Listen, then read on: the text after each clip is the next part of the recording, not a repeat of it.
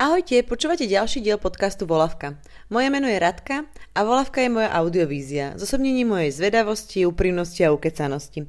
Každú nedelu prinášam do vašich uší rozhovory so zaujímavými a inšpirujúcimi ženami z Československa. Tak sa na chvíľku zastavte a užite si ďalší rozhovor.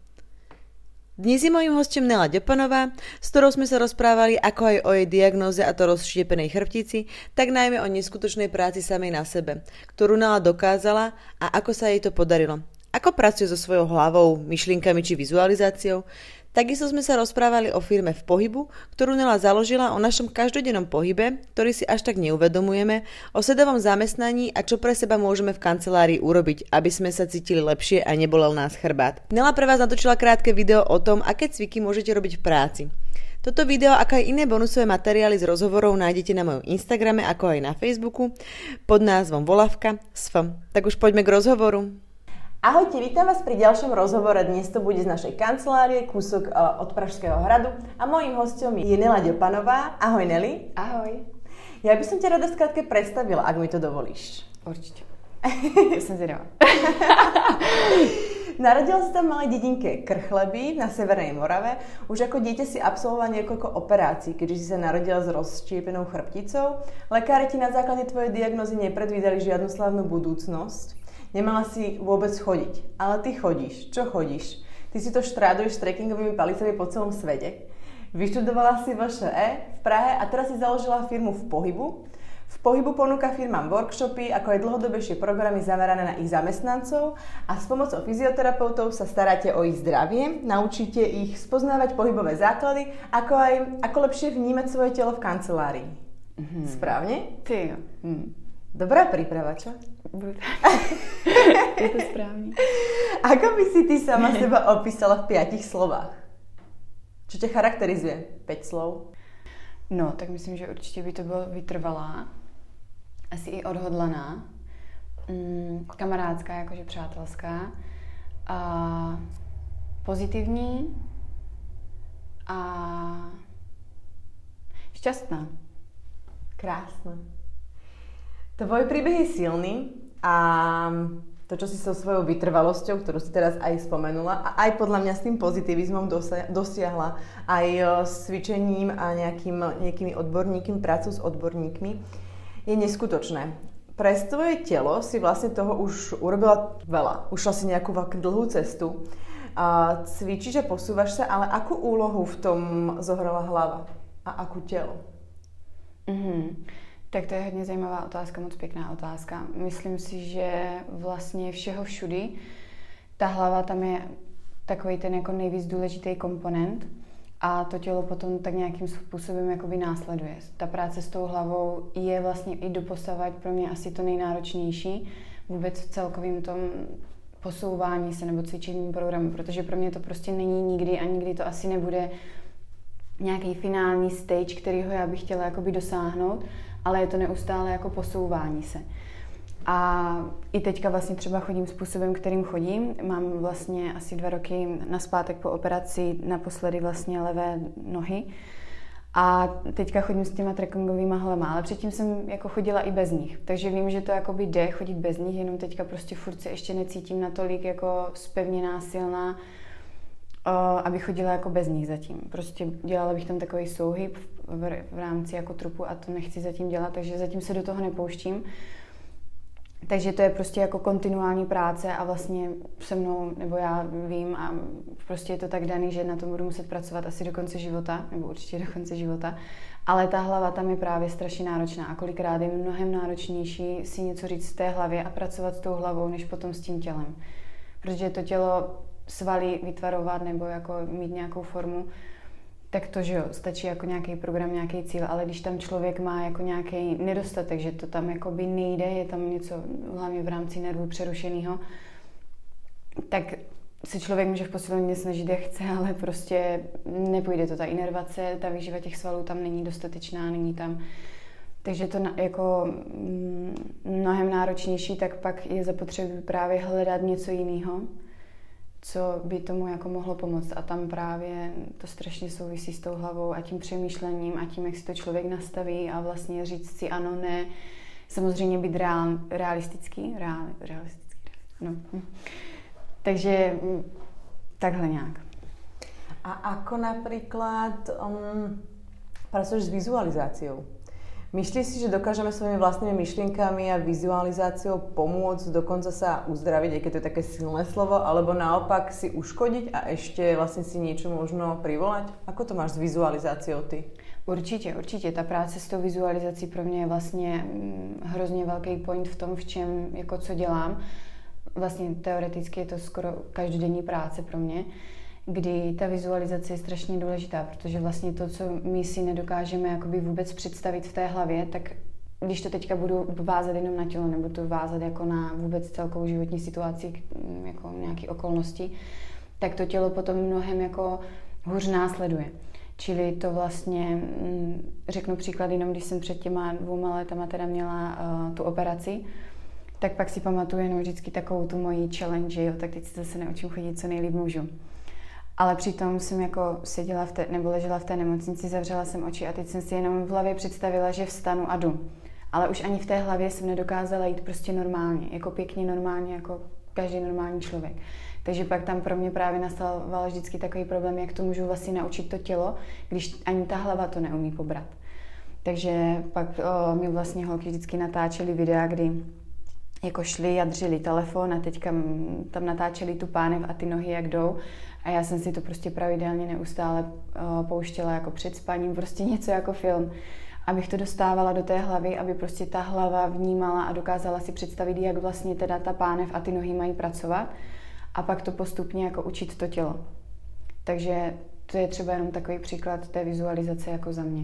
A takhle vlastně neustále to, a když třeba někdo chce zhubnout, tak samozřejmě vidět tam ten cíl, vidět, proč to dělám ale zároveň mm, si to, myslím si, že je velká zkratka nebo velká pomoc pro to tělo vůbec všeho všudy pochopit, co po něm teda jako chci, je si to jako představit a třeba po každém tom cvičení i dát si jako tři minuty, kdy jenom vyloženě jenom to tak zpracováváte a teď si představujete ty svaly, jak se formují do té vaší požadované uh, formy, tvaru, že to pro to tělo bude mnohem jako jednodušší to pochopit. A je tam ta souhra prostě hlava tělo. Teraz si vlastne povedal jeden zo spôsobov, um, akým na sebe pracuješ, to je tá napríklad vizualizácia. Mm-hmm. A ako nejak pracuješ možno so svojimi myšlienkami a akú zohrali úlohu v tom, kde si teraz? Mm-hmm. Tak to, ty myšlenky a to přemýšlení. No, tam je vlastně spoustu, um, už čím já jsem si tak nějak prošla, co jsem jako vyzkoušela, pro mě to byla vlastně asi tak nějak přes pohyb jsem se k tomuhle všemu jako dostala, že člověk m, mm, tak nějak pracuje se sebou, musí potom umět vědět. Pro mě třeba, já se hrozně jako přepínám a mám s tím vyložený problém, takže tam jsem potřebovala něco, co mě jako sklidní a zároveň i s tou hlavou, protože jsem tam měla jako m, mm, takový ten pocit, že vždycky musím jako dělat, dělat, dělat, dělat, abych teda vlastně vůbec mohla normálně fungovat. Jenomže pak už jsem se dostala i do té fáze, kdy ten pohyb mi spíš jako škodil a spíš už to bylo jako až přes čáru. Takže tam jsem právě potom přicházela k tomu, jak se teda trochu sklidnit, kde uh, pro mě taky byla velká část té práce s tou hlavou, uh, když šlo hlavně jako právě o nějaký dechový cvičení, o nějakou meditaci, přesto jsem se dostala třeba jako k józe a tady tím uklidňujícím jako cvičením pilates, kdy vlastně, mm, když je ta souhra toho dechu s tím pohybem, tak to spíš jako přináší tu energii a je to vlastně potom všechno tak jako mm, pěkně to tak zapadne a vlastně nevydáváte tu energii, ale přijímáte ji. Takže to vlastně mi tam tak jako nějak sklidňovalo a zároveň mi to jako čistilo ty myšlenky, jak se na věci dívám, ale zároveň potom pro mě třeba jako potřeba byla uh, i nějak si to nastavit a trošku jako um, popostrčit to pozitivní myšlení, nebo jak to nazvat jak to říct. Mm, a tam vlastně třeba i formou nějakých afirmací nebo formou jako nějakých, mm, že si prostě něco říkám a teď vlastně třeba můžete si říct nějakou větu nebo něco, cokoliv a zároveň na to zkusit zameditovat. Co to s váma udělá, co to ve vás jako vyvolá, jestli to s váma nějakým způsobem souzní nebo nesouzní. A pak zároveň třeba, mm, když, že jo, kolikrát si musela strávit třeba rok v nemocnici, tak to je takový, že je venku krásně, strašně pěkně svítí sluníčko, vy byste prostě ještě jasně takový ten člověk, který fakt jako potřebuje furt něco dělat. Takže tam jsem si fakt jako vždycky sahala na dno, že prostě musím tam ležet, nemůžu chodit, musím to vydržet. Tak pak třeba i něco jako, za co můžu být v životě vděčná, koukat se jako i na něco jiného. Prostě vždycky si v tom najít to pozitivní. Prostě každou tu situaci, která vás nějakým způsobem potká, tak se na ní fakt můžete podívat a vidět buď tom to negativní a prostě zahryznout se v tom a najednou uvidíte i jako, co, jako pocity, myšlenky, co to ve vás vyvolá, najednou prostě je smutno, špatně, nic se mi nechce, mám špatnou náladu. A nebo naopak zase, co to pro vás znamená, ať už v rámci tohohle momentu, nebo třeba i do budoucnosti, jak s tím chcete naložit. Tak jako hledat v tom, tu, každá mince má dvě strany, tak prostě když mám tu špatnou náladu, tak najednou si to uvědomit, co mi vlastně teďka zrovna štve, co prostě nad čím přemýšlím a zároveň si uvědomit tu minci a obrátit to. Snažit se prostě na tom vidět najednou to dobrý. Chápu, prostě zažila jsem si to kolikrát, je to strašně náročný a těžký, ale jde to. Jsou to prostě jenom chtít. Od těba to teda zní oveľa silnejšie v rámci toho, čím si si prežila, protože vieš, my sa stiažujeme v podstate na všetko. Odkedy som sa zobudila, tak už začnem prostě dneska je príliš teplo, alebo dneska zase prší, alebo že sa mi nechce do tej práce, a tieto naše akoby klasické nejaké prostě frflacie, frflacie móresy, ktoré by som si náš československý národ má podľa mňa až v kostiach.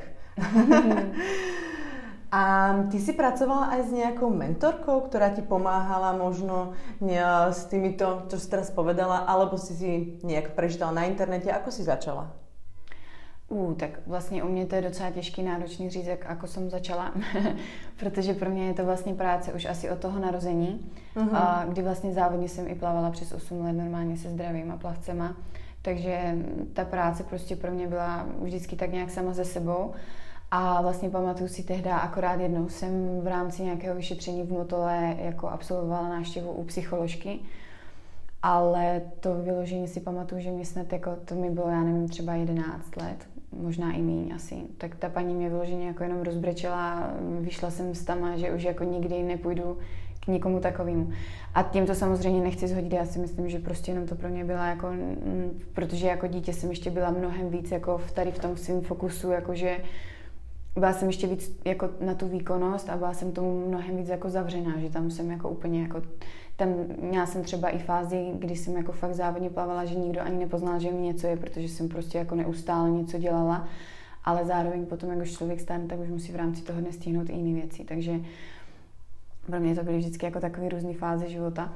Ale co vlastně mi takhle určitě pomohlo je, nikdy jsem asi neměla jako mentora z, jako z Česka, ale já jsem vždycky hodně čerpala jako z nějakých zahraničních zdrojů, takže jsem jako přečetla asi už, já ani nevím kolik knížek o nějakých tady těch, mm, vždycky mě jako hrozně zajímalo, jak právě funguje to tělo, jak funguje ta hlava a co vlastně takhle teda tomu člověku může pomoct.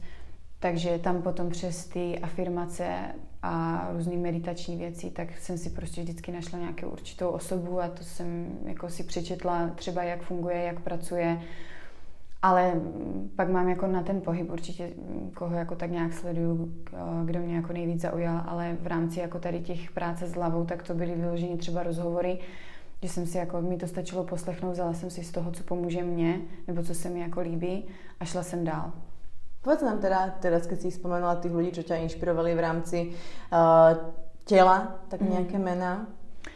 Uh, tak za mě určitě asi nejvíc, koho prostě mám hrozně ráda a kdo mi takhle na té cestě pomohl je Polček ze San Diego.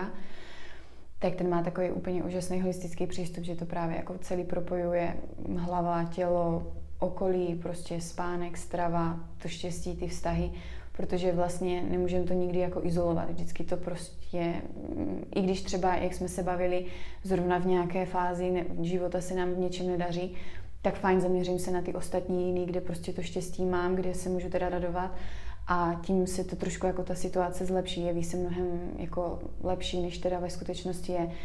Takže ten určitě za mě, to prostě jsem nastudovala od jeho YouTube videí, podcastu, přes jeho knížku jsem si posílala z Ameriky, protože tady vlastně tehdy, když ji vydal, vůbec nešla sehnat. A takže ten určitě za mě. A pak jsou to vlastně mm, třeba i, i do portál, kde jsem potom teďka jako naštěvuju Petra Ružičku z Pohybě život. Vlastně jenom takhle na hlavu, co bych mohla doporučit teda z české jako YouTube videa, tak je, myslím, Janka Chladíková, nebo tak nějak. Janka Chudlíková. Chudlíková, jo, pardon, Chudlíková. Mhm. Tak tam má moc pěkný vlastně, jak ta hlava funguje, takový jako videa. A Move You, když vlastně někdo chce teda začít jako cvičit, tak ti mají úplně úžasný uh, videa, kde to krásně jako vysvětlují a a vlastně taky tam mm, v rámci těch videí ukazují třeba příčinu nějakého bolesti, kde může být, co to pro ten člověk může, co pro to ten člověk může dělat.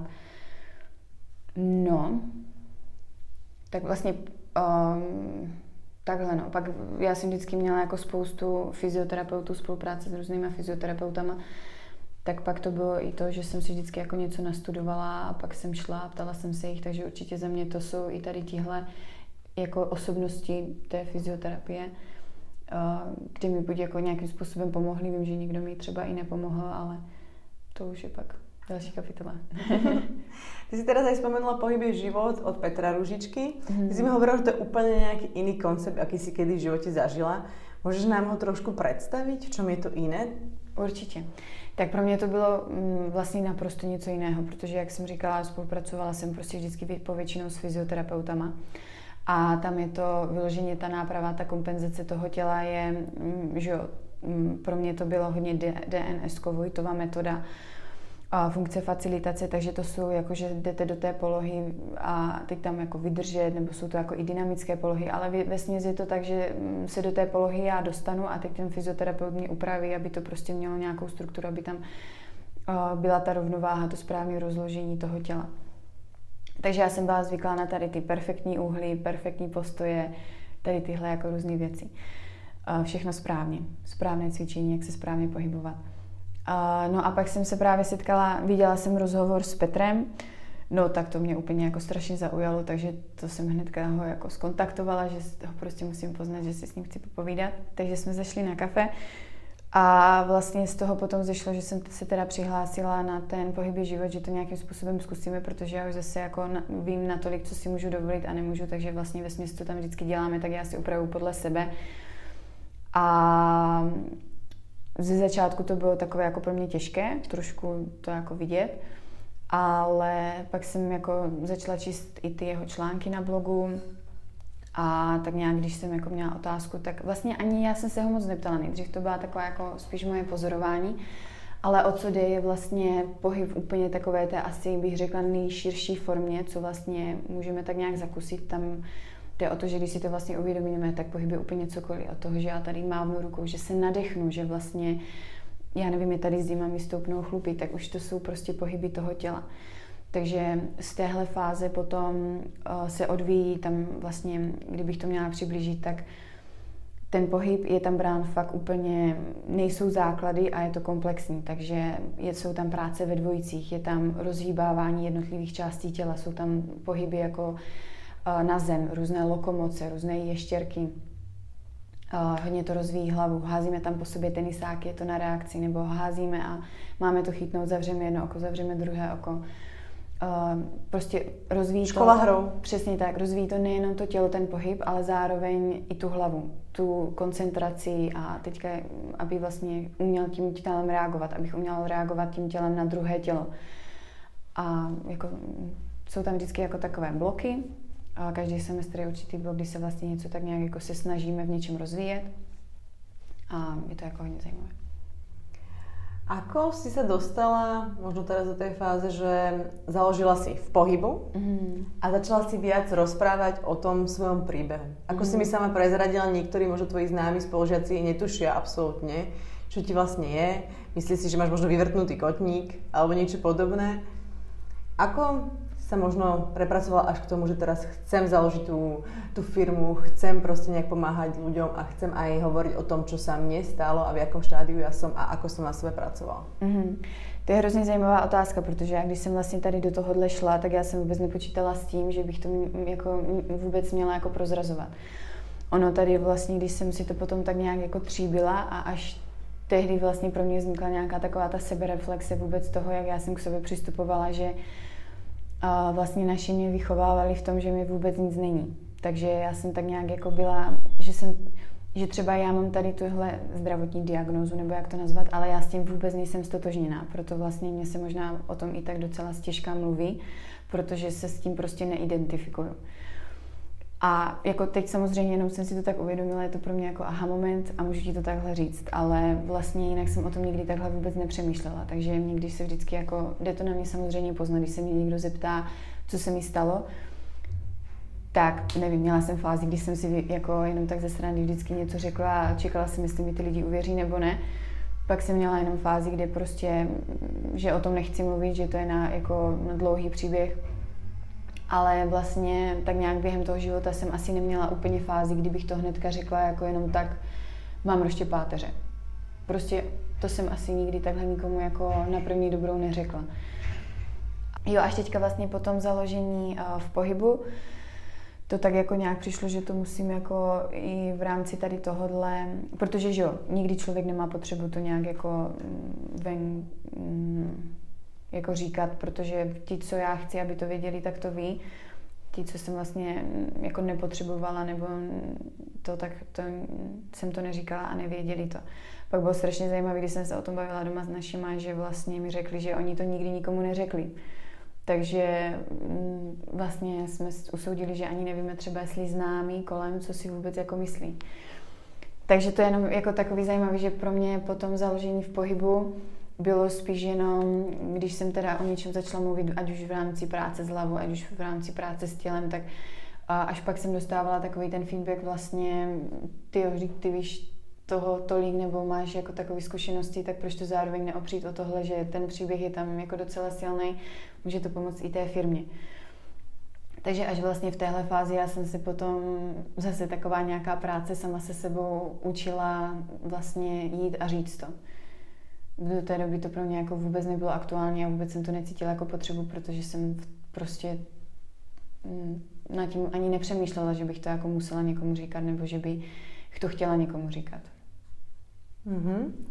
A už možno to prečo vzniklo v pohybu si nějak povedala respektíve, že si chcela vlastne šíriť to, čo si, si ty všetko vyskúšala na sebe, tú osvetu toho, že pohyb je proste našou denodennou súčasťou. A čo presne v pohybu robíte? Takhle, za mě tam těch důvodů bylo právě mnohem víc. Ona to nejdřív vyloženě měla být asi jenom neziskovka, protože v rámci toho, když jsem vlastně byla v té nemocnici, měla jsem tam spoustu těch zkušeností s těma fyzioterapeutama, tak tehdy pro mě ta práce jako fakt mi pomohly. A, mm, ale nevě, třeba oni moc nevěděli, jak se mnou pracovat, protože já jsem byla jako strašně přemotivovaný pacient, kdy jako mi něco ukážou a já prostě tak fajn, tak jdem do toho. A tehdy jako v té nemocnici jsem měla takový, prostě přes 6 hodin denně jsem cvičila jenom, abych se co nejdřív dostala na nohy a mohla jako jít domů, že jo? takže a tam právě nastávala potom ta fáze, kdy už jsem si spíš jako škodila, ale oni prostě mm, nedokázali mě nějak jako sklidnit, takže Právě proto, že byli většinou zvyklí, že tam chodí takoví ti pacienti, co jako tak fajn, tak já jsem tady, aby mě napravte. Taková ta odpovědnost trošku jako za to tělo, nic moc. Na to byli povětšinou zvyklí, tak právě potom tak nějak nevěděli, jak přistoupit moc ke mně.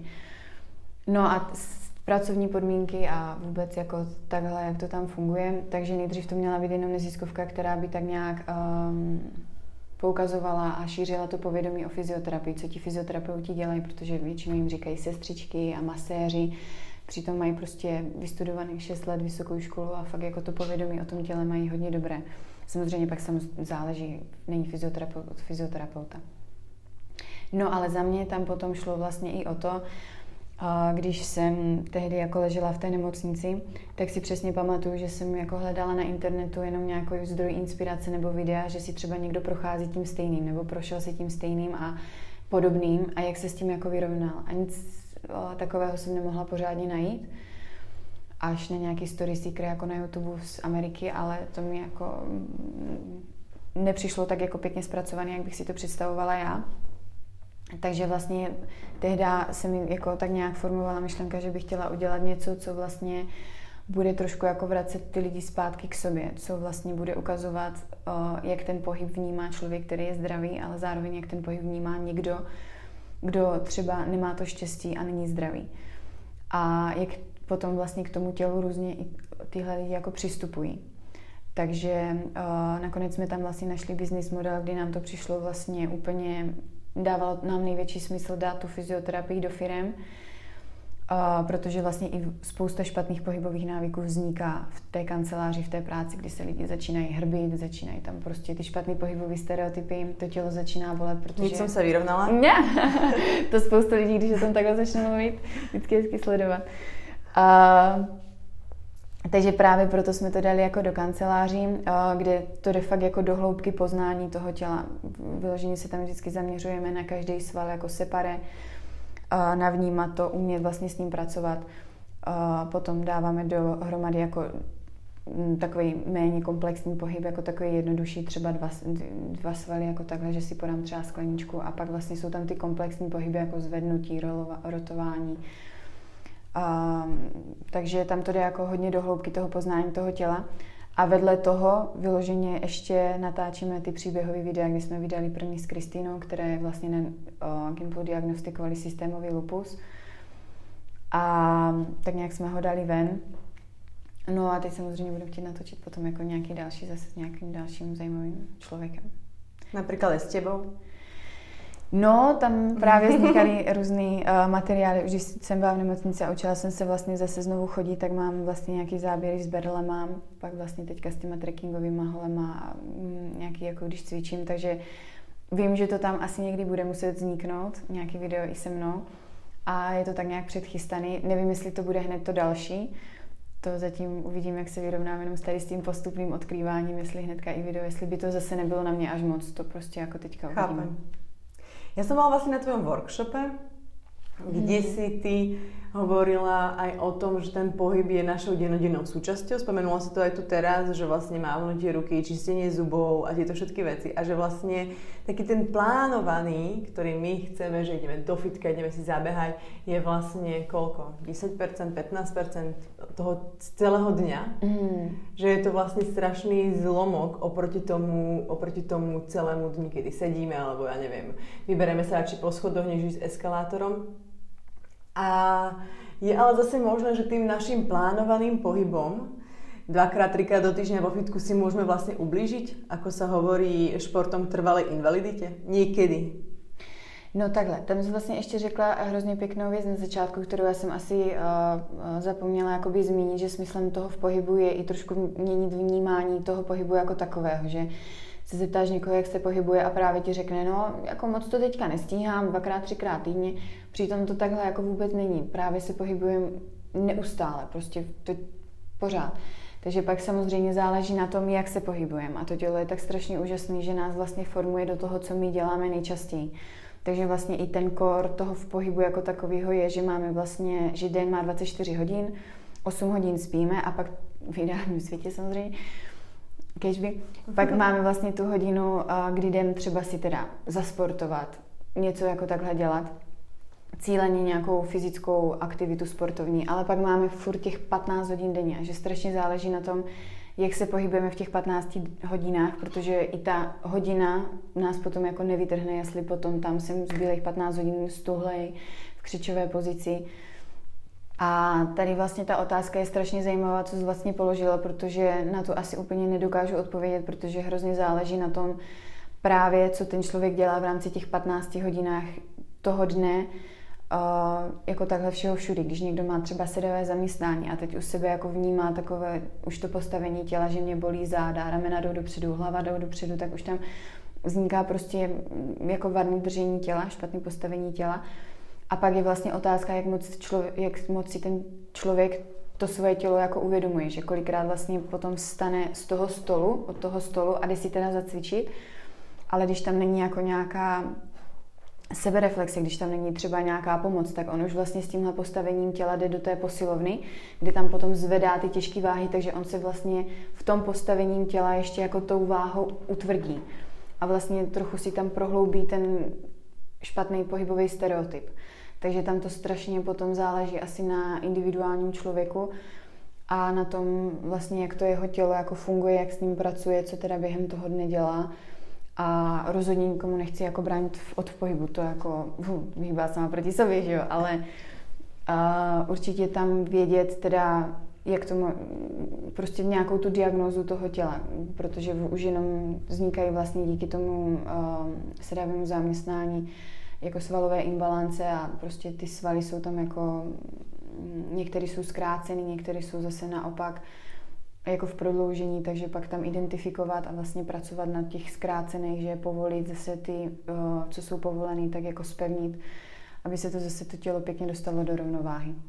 My to väčšinou riešime, až keď nás niečo bolí. Mm. Som živým príkladom toho. Mm. keď ťa už v 30 rokoch sekne v krížoch, tak si povieš, ty, tak to už je fakt blbé, tak poďme niečo s tým chrbátom robiť, pretože to asi není úplne OK.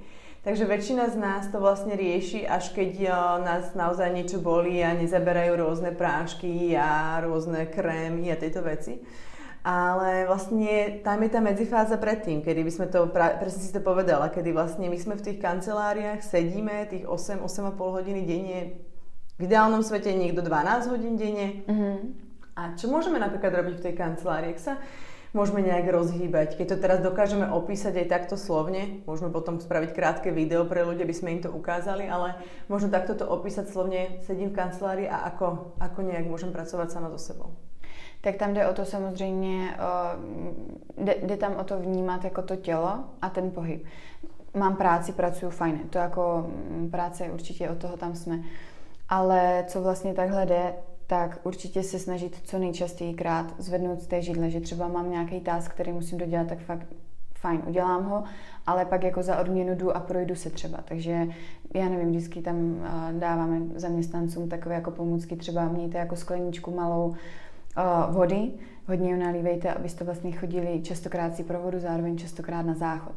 Pak tam učíme samozřejmě něco jako správný set v uvozovkách, ale pak vysvětlujeme, že vlastně spíš je to o tom dynamickém sedu, že tu pozici prostě strašně častokrát měníte, že to ani není o tom, ani vlastně kdybych seděla 8 hodin v tom perfektním sedu, tak je to pro to tělo úplně stejně špatně, jak když budu sedět o nějakým tom špatným sedu. Takže to měnit a vlastně nebýt zase na sebe jako najednou jako tůraž, nebo jak to nazvat, ale jako mm, neustále to nějakým způsobem se snažit co nejvíc obměňovat. Uh, strašně záleží, záleží i na nastavení té pracovní plochy, protože to si kolikrát ti zaměstnanci vůbec neuvědomují, že třeba když mám klávesnici strašně daleko od sebe, tak najednou já se na ní musím jako mnohem víc natáhnout. Čili už to tělo jako dávám do toho jako předhrbení se, tak nějakým způsobem, když si to jenom tak představíte. Takže tu klávesnici si dát blíž, mít vlastně lokty pod ramenem, že mě to tak jako spíš zpřímí, než aby mě to takhle jako hrbilo. A pak jsou tam samozřejmě nakarpální tunely, tenisové lokty, když vlastně pohyb myší má vycházet spíš z lokte než z toho zápěstí, abych právě zamezil tím karpálním tunelům. Nebo ty tenisové lokty zase naopak, když si to uvědomí ten člověk, že vlastně tam neustále ťuká něco do té klávesnice, tak to strašně tady tohle, jako kolem toho lokte to neustále jako furt pracuje, ty svalíky tam. Mě zaujalo, jak si povedala na tom workshope, že keď my vlastně ťukáme do tej klávesnice, takže vlastně tie naše ruky, tie naše prsty, tie naše svaly by ako keby spravili XY drepov alebo zdvíhali uh, strašně ťažké činky, ale my si to vůbec jakoby neuvědomujeme. Ne, no, to je vlastně, jak kdybych potom řekla tady jako dřepuj, tak prostě dřepuj takhle, já nevím, 5-6 hodin.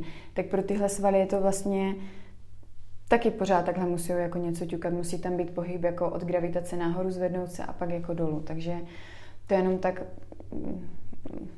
protože tyhle svaly jako až tak těžce nejdou, mm, pak až vznikají jako ty diagnozy, jako ten tenisový loket, no, když už je vlastně Neskoro. jako pozdě. A s těma zádama to potom souvisí určitě taky.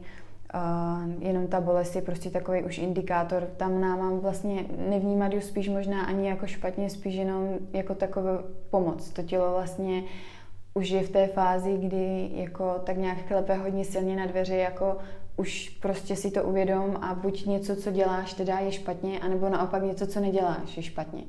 Takže to už jako takhle jako nám vlastně pomáhá si to uvědomit a tak nějakým způsobem jako volá o pomoc. Takže brát to spíš jako dobře, než... Že Počúvať to svoje tělo. Mm-hmm. A čo ty všetko, prosím ťa, robíš v rámci pohybu, teraz, teraz myslím toho organizovaného, hej? Mm-hmm. Že plávala si závodne teda, už teraz plávaš sama pre seba. Mm-hmm. Čo ešte v rámci toho svojho dňa alebo týždňa ty robíš, ako sa ty hýbeš? Tak já vlastně teďka začínám vždycky den tím, že mám uh, 10 minut nostril breathing, nostril breathing, to je pro mě vždycky hrozně náročné to vyslovit. A což vlastně tak nějak uh, je jako taková technika dechu. A pak normálních klasických 20 minut uh, meditace, ale vždycky to prostě záleží. Mm, někdy si třeba i trochu modifikuju Eh, záleží i na tom náladě, ale teďka vím, že je to prostě pro mě hrozně primární mm, těch půl hodiny se věnovat jenom něčemu takovému, protože když to zrovna teďka nedělám, tak jak je toho docela dost potom během toho dne, tak jsem taková roztěkaná, takže tohle mi tak jako pomáhá se trošku jako sklidnit hnedka po ránu a pak si dát jako ty priority.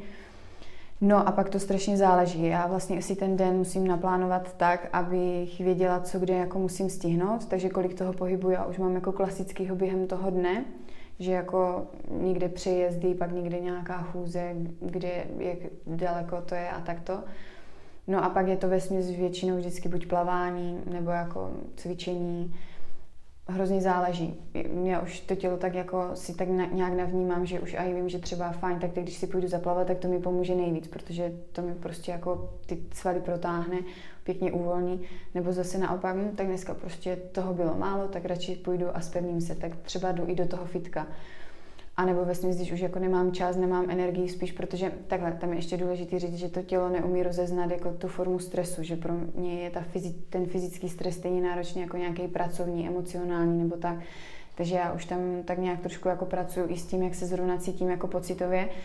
Takže když už tam toho prostě na mě bylo jako fakt moc za ten den, tak pak už jdu třeba a dělám spíš jenom nějaký právě cvičení, který mi tu energii jako dodá že už tam si prostě doma dám karimatku a už jedu prostě něco, to zesynchronizovaný dech, pohyb, něco prostě takového klidného, trochu vyčilovaného. Ale samozřejmě neříkám, někdy přijdu a nejlepší nedělat nic, protože už prostě na to, to nemám. Jsem, to jsem se chtěla opýtat, či jsi občas lenivá. Jo, jo, někdy jo. Protože toto na mě je, uh, tyto aktivity, uh, keď jsem si to teraz iba tak představila, tak si hovorím, že wow, že ty takže si občas lenivá. Jo, jo, jo, určitě. Okay, jo, dobré, určitě to mi ulevilo. Ale jako já tu lenivost potom třeba beru i jako aktivně. tak to se mi zase neulevilo. Takže ty jsi aktivně lenivá. Mm. OK, co znamená být aktivně lenivá? Tak jako třeba jako, kouku, jako lehnout si a koukat se na film a seriál, tak to jako moc jako upřímně fakt nedělám ale aktivně lenivá, pak třeba jdu na kolo nebo něco takového, ale jakože klidným tempu. Tady po Praze tedy moc ne, to spíš potom u nás, nebo máme doma koně, tak jedu na koní, nebo jako, protože tam já tu aktivitu nemusím jako vykonávat, jenom si tam, že jo, na ní sednu a pěkně jedu, projedu, pročistí mi to hlavu, tak jako formu něčeho takového. Ale knížky, nebo potom si teda buď studuju nějaký ty svoje... Čítáš a přitom robíš drepy, ne? Ne, ne, ne, ne, ne, to fakt ne, to ne, ne to si lehnu a jako vyloženě ležím. Já už potom nad tím třeba i přemýšlím, když jsem hodně seděla, tak fajn, tak teďka udělám nějakou aktivitu jako mm, prostě změnu té polohy, té pozice pro to tělo a takhle. Kdy se na seba najviac hněváš a kvůli čemu to je? Mm-hmm. Tak to je dobrá otázka. No, mm, takhle, já mám docela hodně jako silně vybudovanou tu sebereflexi, takže možná to potom souvisí s nějakýma jakoby situacemi, kdy vím, že jsem se třeba nezachovala tak, jak kdybych měla jako ten odstup a mm, kdybych měla tu možnost si to třeba promyslet, tak jak bych se zachovala. Tak tam tehdy potom třeba myslím, že to určitě každý zná, že prostě nějakým způsobem zareaguje a pak toho tak jako trošku lituje. Takže tady v těchto věcí, ale to si myslím, že je u mě už jako čím dál mý, nebo tak nějak jako to se mi třeba teďka dlouho klepu do stolu nestalo. Ale pak se třeba hněvám s jídlem. To jako já právě, jak mám takový docela výdej energie, tak vím, že pak jako jsem schopná mm, s tím jídlem, ještě neumím až tak úplně dobře pracovat, že jako jím zdravě, snažím se samozřejmě jako to mít vyváženou stravu a všechny tady tyhle srandy, ale kolikrát pak jako mám ráda hodně sladký, tak to vím, že pak jako mám takový to, tyjo, tak to už fakt nemusela, jako to dojíst tu čokoládu celou. Nebo něco takového. Tak tohle jsou pro mě asi momenty, kdy jako se na sebe hněvám. Kedy jsi autentická a co pro teba znamená být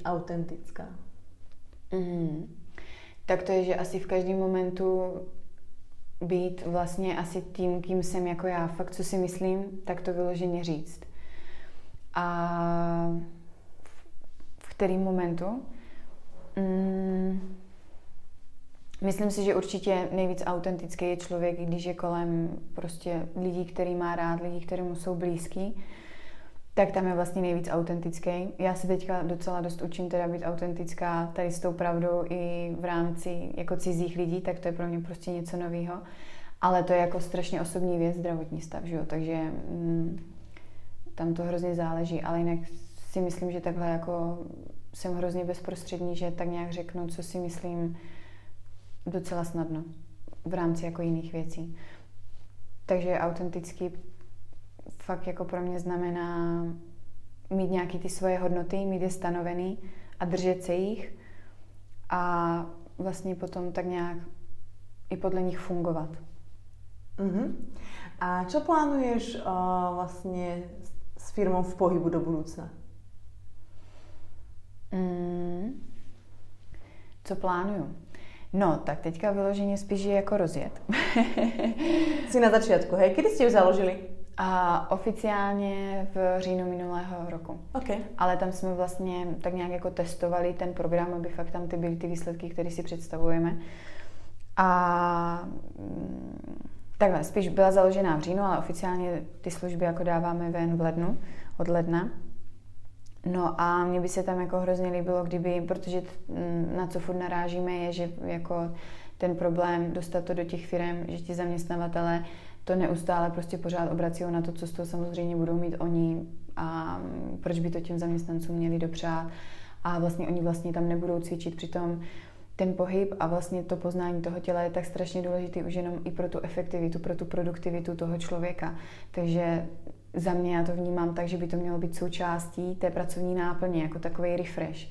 Oni to prostě pořád berou jako pauzu, když se ten zaměstnanec jde jako... Ulevat. Uli, uli, no, přesně. Se ulieva. Ano, ano, ano. Takže tam, kdyby prostě to trošku jako i pomohlo změnit tady to nastavení, jak k tomu ty lidi Ale přistupují. Tam jsou ty čísla zaujímavé, teraz mi ich prosím tě připomeň v rámci, v rámci uh, těch pracovních schopností těchto věcí. No, tak to já určitě nejsem člověk, který si tady ty věci pamatuje úplně. Počkej, jako... já to tu mám, já, já to ja to určite... Mm-hmm. Tuto, v práci strávime 90 tisíc hodín, čo je cca tretina nášho času. Celá petina Čechov denne presedí viac než 8,5 hodiny, čo sa týka prevažne kancelárskych pracovníkov. A Česká republika sa radí medzi krajiny s nadpriemerným výskytom pracovných neschopností. Jednou z hlavných príčin sú ochorenia kostrovej a svalovej sústavy zapričenenej sedavým spôsobom života. Mm-hmm. Toto není presvedčujúci argument pre tie firmy? No, tak pořád je to stojí peníze, že jo? Pořád to je prostě jako benefit, eh, který tak nějak dopřávají těm zaměstnancům. A tam, tam bychom mohli dohloupit, samozřejmě tam je toho jako víc, s čím už se tak jako postupně setkáváme, co musíme jako tak nějak jako řešit za pochodu, ať už je to v rámci jako těch zaměstnavatelů, jak k tomu oni přistupují, tak samozřejmě v rámci i těch zaměstnanců, jak k tomu přistupují oni. Takže tam už to vypráví na té odpovědnosti každého toho člověka sama za sebe, co je pro ně vlastně v tom životě důležitý. Takže tam už kolikrát už ani takový fakt jako ty lidi nepřesvědčí, takže hrozně záleží. Ale ta vlastně tvoje otázka byla, kam to chci směřovat, že? Takže v první fázi určitě by se nám jako hrozně líbilo mít ty firmy a mít je jako na to dlouhodobou spolupráci, ale zároveň, jak vlastně natáčíme ty příběhové videa, tak už máme vlastně nějaké sponzory, ale teďka by šlo vlastně pro nás i o to, takový krásný meč by byl, kdyby vlastně ty firmy uh, jsme v rámci nich šířili tady tu osvětu prostřednictvím toho, že tady tam docházíme a učíme ty zaměstnance tady toho jako vnímání toho celodenního pohybu. Ale zároveň, kdyby vlastně nám i pomáhali šířit tady tu osvětu v rámci těch lidí, co mají nějaké to zdravotní znevýhodnění, takže aby byli vlastně i sponzoři uh, těch videí příběhových. Plánujete aj nějaké workshopy pro veřejnost? Tak tady vlastně teďka byly akorát ty dva, co byl minulý týden a vlastně dneska, který teda mám jakoby já, jak k tomu pohybu přistupuju a vlastně co mi pomohlo, jak teda jsem pracovala, nabídka takového jako pohybu za mě. A tak to je zatím jako takhle jediný workshop. Ale pak máme vlastně už i od těch zaměstnanců, ne vyloženě tam, kde pracujeme, ale když jsem to někomu někde popisovala, tak třeba i se to snažili do té firmy dostat, ale neklaplo to, takže jsme měli už jako spoustu feedbacku, že by hrozně rádi se něčeho takového účastnili, ale že jim to ten zaměstnavatel jako neposkytne. Přesně tak.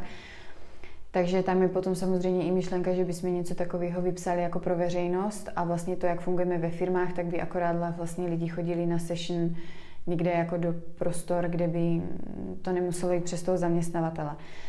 Ale vlastně na celý to v pohybu jsme jenom dvě eh, a pak fyzioterapeuti, takže tak nějak postupně, až na to bude prostor a bude čas, tak něco takového snad dáme dohromady taky. Ako, ja čo som si zobrala z toho workshopu, tak je to vlastne nejaké vystúpenie z komfortnej zóny. Ako sme sa o tom bavili, skúsiť si umyť zuby ľavou rukou, keď si pravidelne umývate pravou, skúsiť proste vnímať to, ako sa, keď vylezete zo sprchy, tým utierakom utierate, že jeden deň zo spoda hore, druhý deň z hora dole.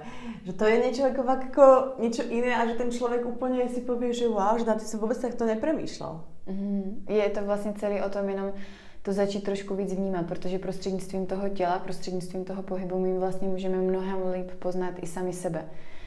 Takže to je prostě jenom a zároveň to strašně rozvíjí mozek, že vlastně tím, že takhle posunou ty hranice toho těla, tak vlastně vznikají tam nový neurony, nový synapse, nový ty napojení toho mozku, takže vlastně všechno souvisí se vším, pak vlastně to krásně jako rozvíjí i tu hlavu, tu přemýšlení, jak se na věci díváte, takže je to prostě fakt potom moc pěkný.